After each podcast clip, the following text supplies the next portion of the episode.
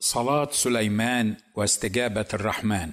في مثل هذه الأيام والظروف التي يمر بها العالم أجمع تحت وطأة وتأثير فيروس كورونا ذاك الفيروس الواحد الذي دمر الاقتصاد العالمي وحبس سكان العالم كله الكبار والصغار الرجال والنساء والأطفال لمدد زمنية مختلفة ومتفاوتة في بيوتهم وحصد الملايين من أرواح البشر في كل مكان وتزايدت بسببه أعداد المصابين بالأمراض النفسية والعضوية وغيرها. في مثل هذه الظروف يتبادر إلى الذهن السؤال المحير أين هو الإله القدير المتسلط في مملكة الناس والمتحكم فيها؟ والقادر على إنقاذ العالم ومن فيه بكلمة من فيه تبارك اسمه بما أنه الإله القادر على طي الأرض وما ومن عليها كرداء فتتغير كما هو مكتوب عنه في كتاب الله الوحيد الكتاب المقدس أنت يا رب في البدء أسست الأرض والسماوات هي عمل يديك هي تبيد ولكن أنت تبقى وكلها كثوب تبلى وكرداء تطويها فتتغير ولكن أنت أنت وسنوك لن تفنى. هذا السؤال الذي تختلف الإجابة عليه من شخص لآخر. وفقا لما إذا كان السائل ملحدا بالله ناكرا لوجوده أو مؤمنا به وبوجوده على العرش أو وفقا لديانة السائل فبعض الديانات تحرم على الإنسان أن يتحدث مع الخالق سبحانه فهو بالنسبة لهم إله محتجب صامت لا يمكن الاتصال والارتباط به بعلاقة شخصية بينه سبحانه وبين أحد خلائقه. بالرغم من أن هؤلاء الخلائق بنصوص دينهم يؤمنون أن الله بالنسبة لهم أقرب من حبل الوريد. وهذا مفهوم وطبيعي أن يكون الله بالنسبة للإنسان أقرب من حبل الوريد حيث أنه تبارك اسمه يملأ السماوات والأرض. فالمشكلة ليست في بعده أو قربه هو سبحانه عنهم بل في قربهم أو بعدهم هم عنه حيث أنه غير مسموح لهم وفقا لتعاليم دينهم من الاقتراب منه والحديث إليه بصفة شخصية. وما أدل على ذلك من قيام الدنيا ومن فيها ضد الكاتب الكبير توفيق الحكيم عندما تجرأ وكتب في جريدة الأهرام مقاله الذي كان بعنوان حديث مع الله فكل ما يستطيعون أن يعملوه في أمر اتصالهم بالله هو أن يدعون باسمه سبحانه ويرفعون أيديهم وعيونهم وقلوبهم راجين عفوه وصفحه ورحمته حتى يغفر لهم ذنوبهم ويكفر عنهم سيئاتهم ويتوفاهم مع الصديقين والأبرار ويقيهم عذاب القبر عند دفنهم في التراب وعذاب النار يوم لا ينفع مال ولا بنون. هذا كل ما يستطيعون فعله في علاقتهم به سبحانه. ليس هذا فقط بل تتوقف إجابة السؤال السابق وهو أين هو الله من كل ما يحدث بعالمنا اليوم وخاصة فيما يتعلق بفيروس كورونا وتأثيره على البشرية؟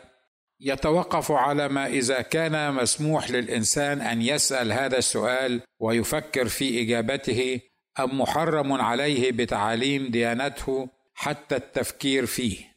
فعسى أن تكرهوا شيئا وهو خير لكم وعسى أن تحبوا شيئا وهو شر لكم. ويا أيها الذين آمنوا لا تسألوا عن أشياء إن تبد لكم تسوءكم فلا تناقش ولا تجادل ولا تفكر يا أخ إنسان. في حقيقة وجوده تبارك اسمه أو إمكانية عمل علاقة شخصية معه سبحانه أو الحديث معه حتى لو كان الحديث من طرف واحد وطريق واحد من الإنسان إلى خالقه فقط وليس العكس. والغريب والمحير في الأمر أن آلاف الكنائس على مستوى العالم كله والتي لا شك أنها تضم الكثير والكثير جدا من رجال ونساء الله القديسين والقديسات أصحاب الصلوات المقتدرة في فعلها الذين لهم علاقة روحية شخصية أبوية صحيحة مع المولى تبارك اسمه والذين صلوا وصاموا وتضرعوا وطلبوا ببكاء ودموع من الله أبيهم الذي في السماوات سبحانه أن يخبرهم لماذا سمح لهذا الفيروس أن يضرب الأرض وما عليها فشل حركتها ولماذا يبدو وكأنه لا يستمع إلى صلواتهم وتضرعاتهم. ومتى سيتحنن على الأرض والساكنين عليها ويرفع عنها هذه الغمة فمن هو إله مثلك غافر الإسم وصافح عن الذنب لبقية ميراثه لا يحفظ إلى الأبد غضبه فإنه يسر بالرافه يعود يرحمنا يدوس آثامنا وتطرح في أعماق البحر جميع خطاياهم ويفتح كنائسنا لنلتقي معا مرة أخرى في داخل مباني الكنيسة كما تعودنا من قبل حدوث الجائحة. ولكن بالرغم من كل هذه لم يرفع القدير هذا الفيروس من الأرض. وما زال الحال على ما هو عليه. ولا زالت الأعداد الغفيرة تموت وتذهب إلى مصيرها الأبدي بسببه. ولا زالت معظم الكنائس في معظم البلاد مغلقة بأمر الحكومات للتقليل من انتشار فيروس كورونا. وكأننا كمؤمنين نضارب الهواء. فليس من يسمع لنا ولا من يستجيب صلواتنا وكأن القدير الذي أستغفره وأتوب إليه جبار لا يستطيع أن يخلص ومسافر يميل ليبيت فلا يهتم بالأرض وما عليها من صالحين وطالحين أشرار وقدسين والغريب والمحير أن الكتاب المقدس في عهده القديم التوراة والأنبياء والمزامير يحكي لنا عن استجابات فورية مذهلة لصلوات بسيطة رفعها البشر له تبارك اسمه. فهذا يا الذي قال عنه تنزيل الحكيم العليم ودعا يا عبيس إله إسرائيل قائلا ليتك تباركني وتوسع تخومي وتكون يدك معي وتحفظني من الشر حتى لا يتعبني فأتاه الله بما سأل. وهذا إلي النبي الناري يصلي ويقول أيها الرب إله إبراهيم وإسحاق وإسرائيل ليعلم اليوم أنك أنت الله في إسرائيل وأني أنا عبدك وبأمرك قد فعلت كل هذه الأمور. استجبني يا رب استجبني ليعلم هذا الشعب أنك أنت الرب الإله وأنك أنت حولت قلوبهم رجوعا.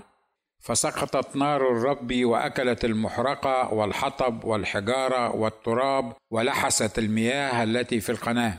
فلما رأى جميع الشعب ذلك سقطوا على وجوههم وقالوا الرب هو الله الرب هو الله. ذلك ايليا الذي قال فيه الوحي كان ايليا إنسانا تحت الآلام مثلنا وصلى صلاة أن لا تمطر فلم تمطر على الأرض ثلاث سنين وستة أشهر. ثم صلى أيضا فأعطت السماء مطرا وأخرجت الأرض ثمرها وغيرهم وغيرهم الكثير والكثير. ولحيرتي من إيجاد إجابة مقنعة شافية كافية لسؤالي السابق وهو لماذا لم يرفع القدير فيروس كورونا من الأرض ويرجع الأمور إلى ما كانت عليه قبل أن يضرب هذا الفيروس اللئيم الشرير الأرض ومن عليها؟ لذا قررت دراسة الأسباب التي انجاز التعبير أن أقول تمنع المولى تبارك اسمه من استجابة صلواتنا. قمت بدراسة العديد من الصلوات التي رفعت إليه سبحانه فتجاهلها ولم يستجب لها. كان الهدف من دراستي هو أن أعرف لماذا لم تستجب صلواتنا كمؤمنين بالمسيح واثقين في قدرته على عمل المستحيل في أذهاننا عندما نصلي له سبحانه. وجدت من ضمن هذه الأسباب على سبيل المثال لا الحصر. واحد إذا ما كان المصلي مربيا ومستحسنا وقابلا ومراعيا لإثم في داخله ومصر على العيش فيه. فيقول كاتب مزمور 66 إن رعيت إثما في قلبي لا يستمع لي الرب. وما من شك أن الغالبية العظمى في عالمنا اليوم ليس فقط هم من يرعون إثما داخلهم بل هم من يخترعون الآثام والخطايا ويمارسونها سواء في السر أم العلن. وفي كثير من الأوقات بتصاريح ملوكية ورئاسية من مسؤولي بلادهم. اثنين إذا كان المصلي رجلا ذا رأيين ومتقلقلا في جميع طرقه وبالتالي فصلاة هذا المصلي لن تكون مقترنه بالإيمان الثابت والراسخ في الله. ونابعة عن قلب وعقل غير متزعزع فيه سبحانه. كما جاء في الآيات البينات التي ذكرت في رسالة يعقوب إن كان أحدكم تعوزه حكمة فليطلب من الله الذي يعطي الجميع بسخاء ولا يعير فسيعطى له. ولكن ليطلب بإيمان غير مرتاب البتة لأن المرتاب يشبه موجا من البحر تخبطه الرياح وتدفعه. فلا يظن ذلك الإنسان أنه ينال شيئا من عند الرب. رجل ذو رأيين هو متقلقل في جميع طرقه. ثلاثة. إذا ما كان المصلي يطلب إما أمور ليست ضرورية أو جوهرية أو أمور لا توافق في ترتيبها من حيث الأهمية مع ترتيب المشيئة الإلهية كما كان الحال في صلاة سليمان واستجابة الرحمن. ولا شك أن هناك على الأقل نوعين من الاستجابات الإلهية وفقا لما دونه الكتاب المقدس. ألف استجابة فورية مرئية بالعيون المجردة وملموسة بالحواس الإنسانية. ب استجابة مرحلية غير مرئية أو ملموسة في التو واللحظة. وهي تلك الاستجابة التي تأتي على مراحل وقد لا ينتبه الإنسان إلى تحقيقها إلا بعد فترة من الزمان.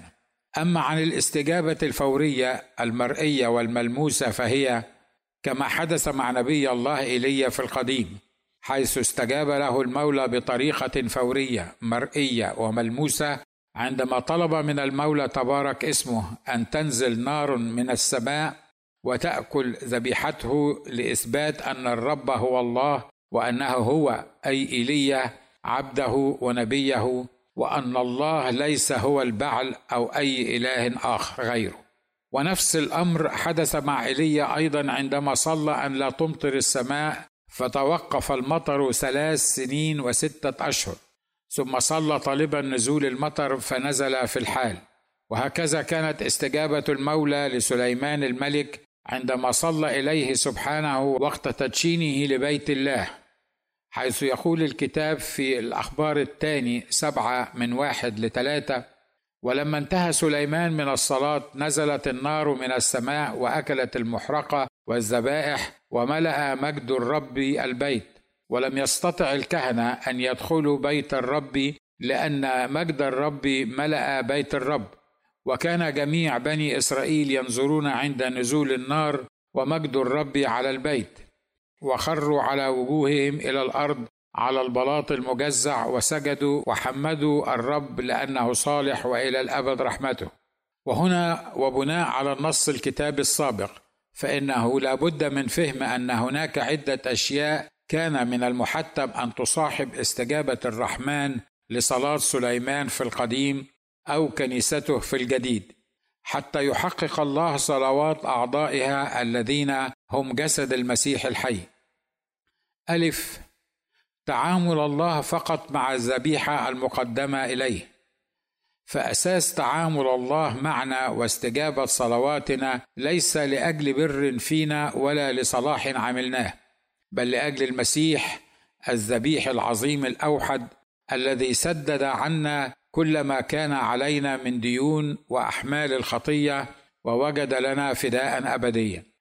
ب لا بد من نزول نار من السماء فالأمور الحادثة على الأرض مقررة ومحددة من السماء. وحسم المعارك ضد أي وباء أو جائحة وإنهائها والتغلب عليها لابد أن يحسم في السماويات اولا. ولا بد أن تكون النار ووسائل القضاء عليه نازلا من السماء وبأمره تبارك اسمه.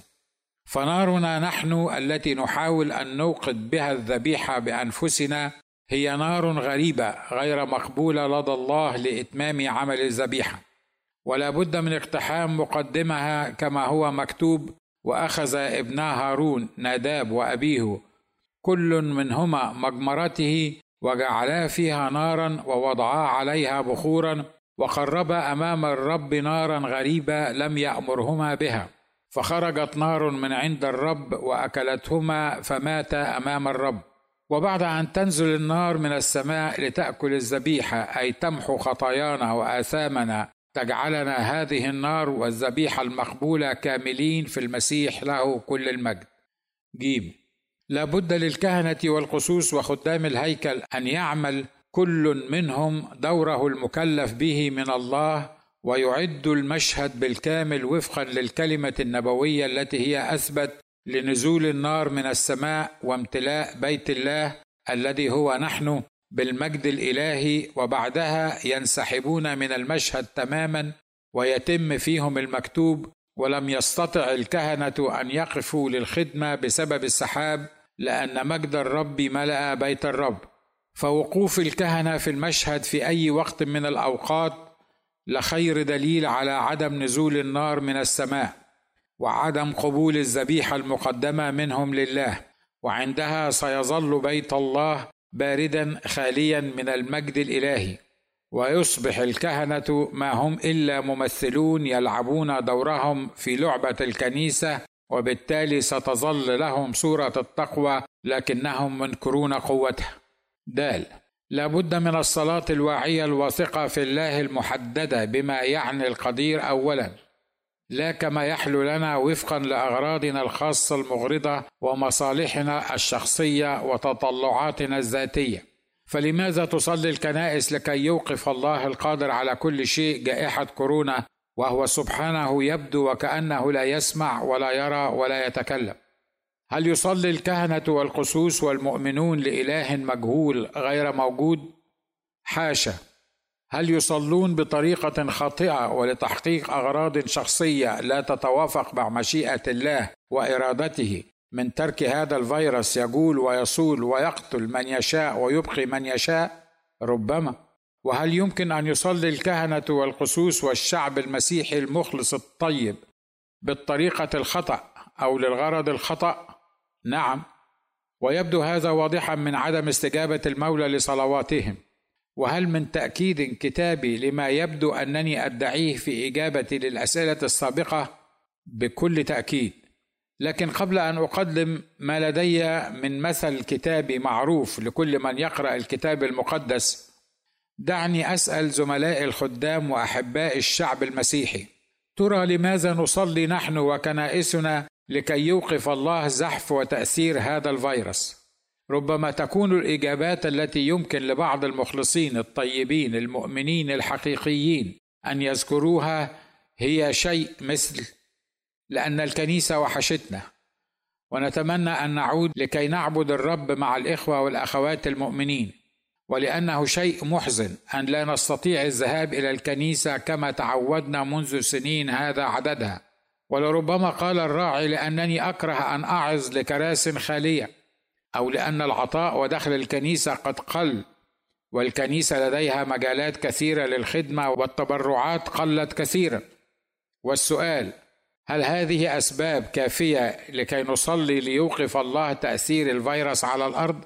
وهل لدينا من التمييز الروحي الذي يسمح لنا أن نميز هل علينا أن نصلي أو لا نصلي لهذا الأمر؟ وماذا يمكن أن نقول في صلاتنا؟ فكثيرا ما صلينا بطريقة خاطئة لتحقيق أهداف شخصية ليست حسب أولويات المولى في استجابة الصلوات. أما الدليل الكتابي على ذلك فهي صلاة سليمان أحكم من عاش على الأرض من لم يكن مثله في حكمته لا قبله ولن يكون بعده حسب النص الكتابي. قدم سليمان خمس طلبات لله عند تدشين هيكله وفي حضور المجد الإلهي في الهيكل. كلها تدور حول نفسه وبيته وسلامة شعبه الجسدية ليس إلا. كانت الطلبة الأولى لسليمان من المولى تبارك اسمه أن يحفظ المولى وعده الذي وعده لداود أبيه بأن تستمر عائلة داود في حكم إسرائيل إلى الأبد. فسأل المولى قائلا والآن أيها الرب إله إسرائيل احفظ لعبدك داود أبي ما كلمته به قائلا لا يعدم لك أمامي رجل يجلس على كرسي إسرائيل. إن يكن بنوك طرقهم يحفظون حتى يسيروا في شريعتي كما سرت أنت أمامي. أما الطلبة الثانية التي طلبها سليمان الملك الحكيم فكانت أيضا تختص به وببيته وملكوته وكأنه يؤكد على المولى أن لا ينسى ما وعد به داود أبيه أو أن سليمان كان يخشى أن يرجع الله في كلامه أو ينسخ ما خرج من شفتيه. مع أن القدير أعلن في كتابه المقدس أنه لا ينقض عهده ولا يغير ما خرج من شفتيه ولا يرجع في كلامه. لكن سليمان قال له سبحانه والآن أيها الرب إله إسرائيل فليتحقق كلامك الذي كلمت به عبدك داود. وكانت طلبة سليمان الثالثة من الرب هي أن اسمع صلاة من يصلي لك تجاه هذا البيت وإذا سمعت فاغفر. دون ذكر لتوبة المغفور له أو رجوعه عن طرقه الردية أو حتى مجرد اعترافه القلبي أو الشفاهي بخطيته. قال سليمان لتكون عيناك مفتوحتين على هذا البيت نهارا وليلا على الموضع الذي قلت أن اسمي يكون فيه. لتسمع الصلاة التي يصليها عبدك في هذا الموضع واسمع تضرع عبدك وشعبك إسرائيل الذين يصلون في هذا الموضع. واسمع أنت في موضع سكناك في السماء وإذا سمعت فاغفر. تماما كما نصلي نحن اليوم بأن يفتح لنا الله كنائسنا دون الاعتراف بخطيتنا أو حتى التفكير في أننا ربما نكون السبب في اجتياح هذه الجائحة عالمنا بسبب شرنا وإثمنا وبعدنا عنه تبارك اسمه. أما الطلبة الرابعة لسليمان فكانت للمغفرة للإنسان عندما يخطئ ضد صاحبه. ولم يذكر شيئا عن من يخطئ ضد المولى نفسه مع أن هذا هو بيت القصيد. فكل خطأ ضد مخلوق بواسطة الله هو في الحقيقة خطأ ضد خالقه. وطلب سليمان عقاب الله للمخطئ ولم يطلب منه سبحانه الغفران للمخطئ إذا ما اعترف بخطئه وتاب عنه. في ذلك قال سليمان لله إذا أخطأ أحد إلى صاحبه ووضع عليه حلفا ليحلفه وجاء الحلف أمام مذبحك في هذا البيت فاسمع أنت من السماء واعمل. واقض بين عبيدك إذ تحكم على المذنب فتجعل طريقه على رأسه وتبرر البار إذ تعطيه حسب بره. أما الطلبة الخامسة لسليمان كانت هي طلبة الرجوع إلى الأرض وبلغه الكورونا في هذه الأيام طلب الرجوع إلى الكنيسة كعهدنا بها قبل بداية الجائحة. ومن الواضح أن صلاة سليمان في هذه الجزئية بالذات ركزت على غفران خطية الشعب لا لأنهم أهانوا الله بعصيانهم وخطيتهم وتركهم وصاياه بل لإرجاعهم إلى الأرض التي أعطاها سبحانه لهم أي لمصلحتهم الشخصية وليس لتوبتهم ورجوعهم إليه سبحانه. تقول صلاة سليمان الحكيم في هذه الجزئية وإن انكسر شعبك إسرائيل أمام العدو لكونهم أخطأوا إليك ثم رجعوا واعترفوا باسمك وصلوا وتضرعوا أمامك نحو هذا البيت فاسمع أنت من السماء واغفر خطية شعبك إسرائيل وارجعهم إلى الأرض التي أعطيتها لهم ولآبائهم. ونستطيع أن نرى من طلبات سليمان الخمس الأول من الله أن جميعها أرضية نفسانية زمنية مادية. فهي لأجل بيته وبيت أبيه والخلاف بين الإخوة في الشعب الواحد والرجوع إلى الأرض وكلها لا علاقة لها بالترتيب الإلهي لأهمية الطلبات المقدمة إليه سبحانه. ويبدو ذلك واضحا أن في استجابة المولى لصلاة سليمان وفي رده سبحانه عليه أن الاستجابة ليست لصالح عائله داود ولا تاكيدا بأنه لا يغير ما خرج من شفتيه ولا حتى لغفران خطية فرد أخطأ ضد آخر أو إرجاع الشعب ككل إلى أرضه. بل كانت الاستجابة خاصة بتوبة شعبه بالكامل توبة قلبية ورجوعهم إليه.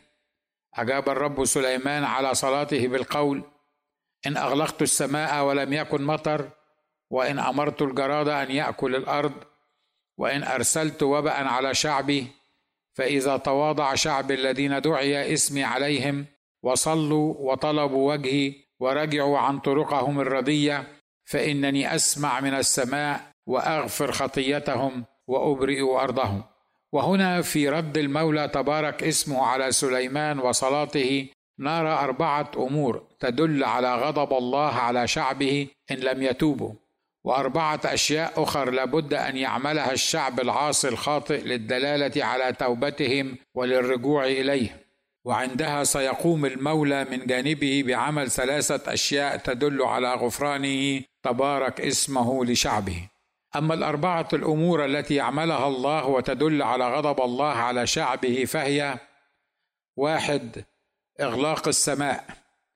إن أغلقت السماء. وهذا هو أسوأ عقاب يمكن أن يقع على الإنسان. فليس هناك ما هو أسوأ من السماء المغلقة في وجه الإنسان على الأرض. وليس هناك من شك في أن السماء الآن مغلقة أمام الأرض. حروب وأخبار حروب. صراعات وانفجارات. مجاعات وأوبئة وزلازل. الناس تصرخ من المظالم الكثيرة وليس من يسمع لهم. المؤمنون يصلون ويتضرعون إلى الله لإنهاء زمن الكورونا فيغلق لهم كنائسهم واجتماعاتهم ولقاءاتهم ويوقف طقوسهم الدينية التي هو منها براء. اللهم ما إلا عدد قليل من البقية التقيه على الأرض التي ما زالت السماء مفتوحة لهم وستظل مفتوحة إلى أن يصعدوا إليها. اثنين منع المطر. ولم يكن مطر والمطر هو ما يعطي الحياة للمخلوقات حسب ما خطه الخالق سبحانه وهو ما يحفظ الأرض اليابسة من التشقق والبوار والخراب وهو الوسيط في نمو المزروعات وبدونه لا يمكن للأرض أن تخرج مزروعاتها أو تعطي ثمرها وكلها تشير إلى جدوب وتيبس حياة الإنسان على الأرض. وإن تسربت بعض المياه بطريقة أو أخرى ونبت خضار في الأرض وعد سبحانه أن يرسل الجراد. ثلاثة إرسال الجراد. وإن أمرت الجراد أن يأكل الأرض. وإرسال الجراد هو لكي يقضي على القليل مما تنتجه الأرض إن وجد. ولعل من الواضح أن الكتاب لم يقل يأكل الشجر أو الأخضر بل يأكل الأرض نفسها. وهو يشير إلى الأعداء الظاهرين المهاجمين للبشر المغضوب عليهم والضالين. أربعة إرسال الوباء على شعبه. وإن أرسلت وباء على شعبي أي ما هو موجه ضد أجساد الناس مباشرة. فالمطر والجراد موجهان ضد ما هو خارج عن جسد ونفس الإنسان بالرغم من تأثيرها غير المباشر على الجسد والنفس. أما الوباء فهو التأثير المباشر على النفس والجسد وبالتالي الروح. أما الأربعة أشياء التي لابد أن يعملها الشعب العاصي الخاطئ للدلالة على توبتهم وللرجوع إليه سبحانه حتى يرضى عنهم فهي واحد التواضع. فإذا تواضع شعب الذين دعي اسمي عليهم فالتواضع هو بوابة الطريق إلى قلب الله. لأنه جلت قدرته يقاوم المستكبرين فينزل عليهم غضبه وعقابه. أما المتواضعون فيعطيهم نعمه تمكنهم من الرجوع إليه وقبوله لهم مهما كانت حالتهم من تعاسة وفشل وضياع ومرض وحزن فهو الملجأ الوحيد لنا من كل ذلك. اثنين الصلاة. وصلوا. الصلاة التي هي حسب مشيئة الله والتي تركز على خصاله وأوصافه وكمالاته ومراحمه وقدراته وكفارته ومحبته لنا. لا تلك التي تفيح منها رائحة أنانيتنا وحبنا لذاتنا وتمركزنا حول نفسنا واحتياجاتنا وتمنياتنا. ثلاثة طلبوا وجهه تعالى. وطلبوا وجهه. أي طلبه هو سبحانه لشخصه لا لعطاياه أو هباته أو حتى مراحمه وإنقاذه لنا من هذا الفيروس الشيطاني البغيض. أربعة الرجوع عن الطرق الردية. ورجعوا عن طرقهم الردية. فلن يسمع الله لصلاة الكنيسة كشعبه إن لم ترجع عن طرقها الردية. فإذا لم يكن هناك رجوع حقيقي للكنيسة عن طرقها الردية في هذه الأيام الشريرة فسيكون هذا خير دليل على أنها لم تتواضع بعد وبالتالي لن تكون محققة لأول وآخر شرط من الشروط الأربعة التي أعلنها المولى سبحانه وطلب تنفيذها حتى يستطيع أن يلتفت إليها ويستجيب صلواته. أما الثلاثة أشياء التي وعد المولى في صلاحها أنه سيقوم بعملها من جانبه والتي تدل على غفرانه تبارك اسمه لشعبه فهي واحد أسمع من السماء. أي أنني لن أكون بعيدا عنهم وعن صراخهم وطلباتهم بل أنا أسمع من السماء. فبعد أن كانت السماء مغلقة بقوله إن أغلقت السماء ستفتح أمام صلواتنا وستصعد صلواتنا إليه سبحانه في السماء. اثنين وأغفر خطيتهم. فلا استماع لصلواتنا ولا إرسال للمطر بعد غلق السماء ولا انتهار للجراد ولا إيقاف للوباء إلا بعد اعترافنا بخطيتنا والحصول على غفرانه تبارك اسمه لخطيتنا ثلاثة إبراء الأرض وأبرئوا أرضهم. فلقد لعنت الأرض بسبب خطية آدم ولعنت أرض كل منا نفسه وروحه وجسده مع لعنة آدم في القديم إلى أن جاء المسيح فحمل عنا اللعنه في جسده على الخشبة. لكن الأرض وما عليها ومن عليها فهي ما زالت ملعونة باستثناء من حصلوا على البركة في المسيح يسوع. إذا الله أبونا باركنا بكل بركة روحية في السماويات. ولن تبرأ أرضنا إلا إذا تواضعنا وصلينا وطلبنا وجه الرب ورجعنا عن طرقنا الردية. فعندها فقط سيسمع سبحانه من السماء ويغفر خطيتنا ويبرئ أرضنا.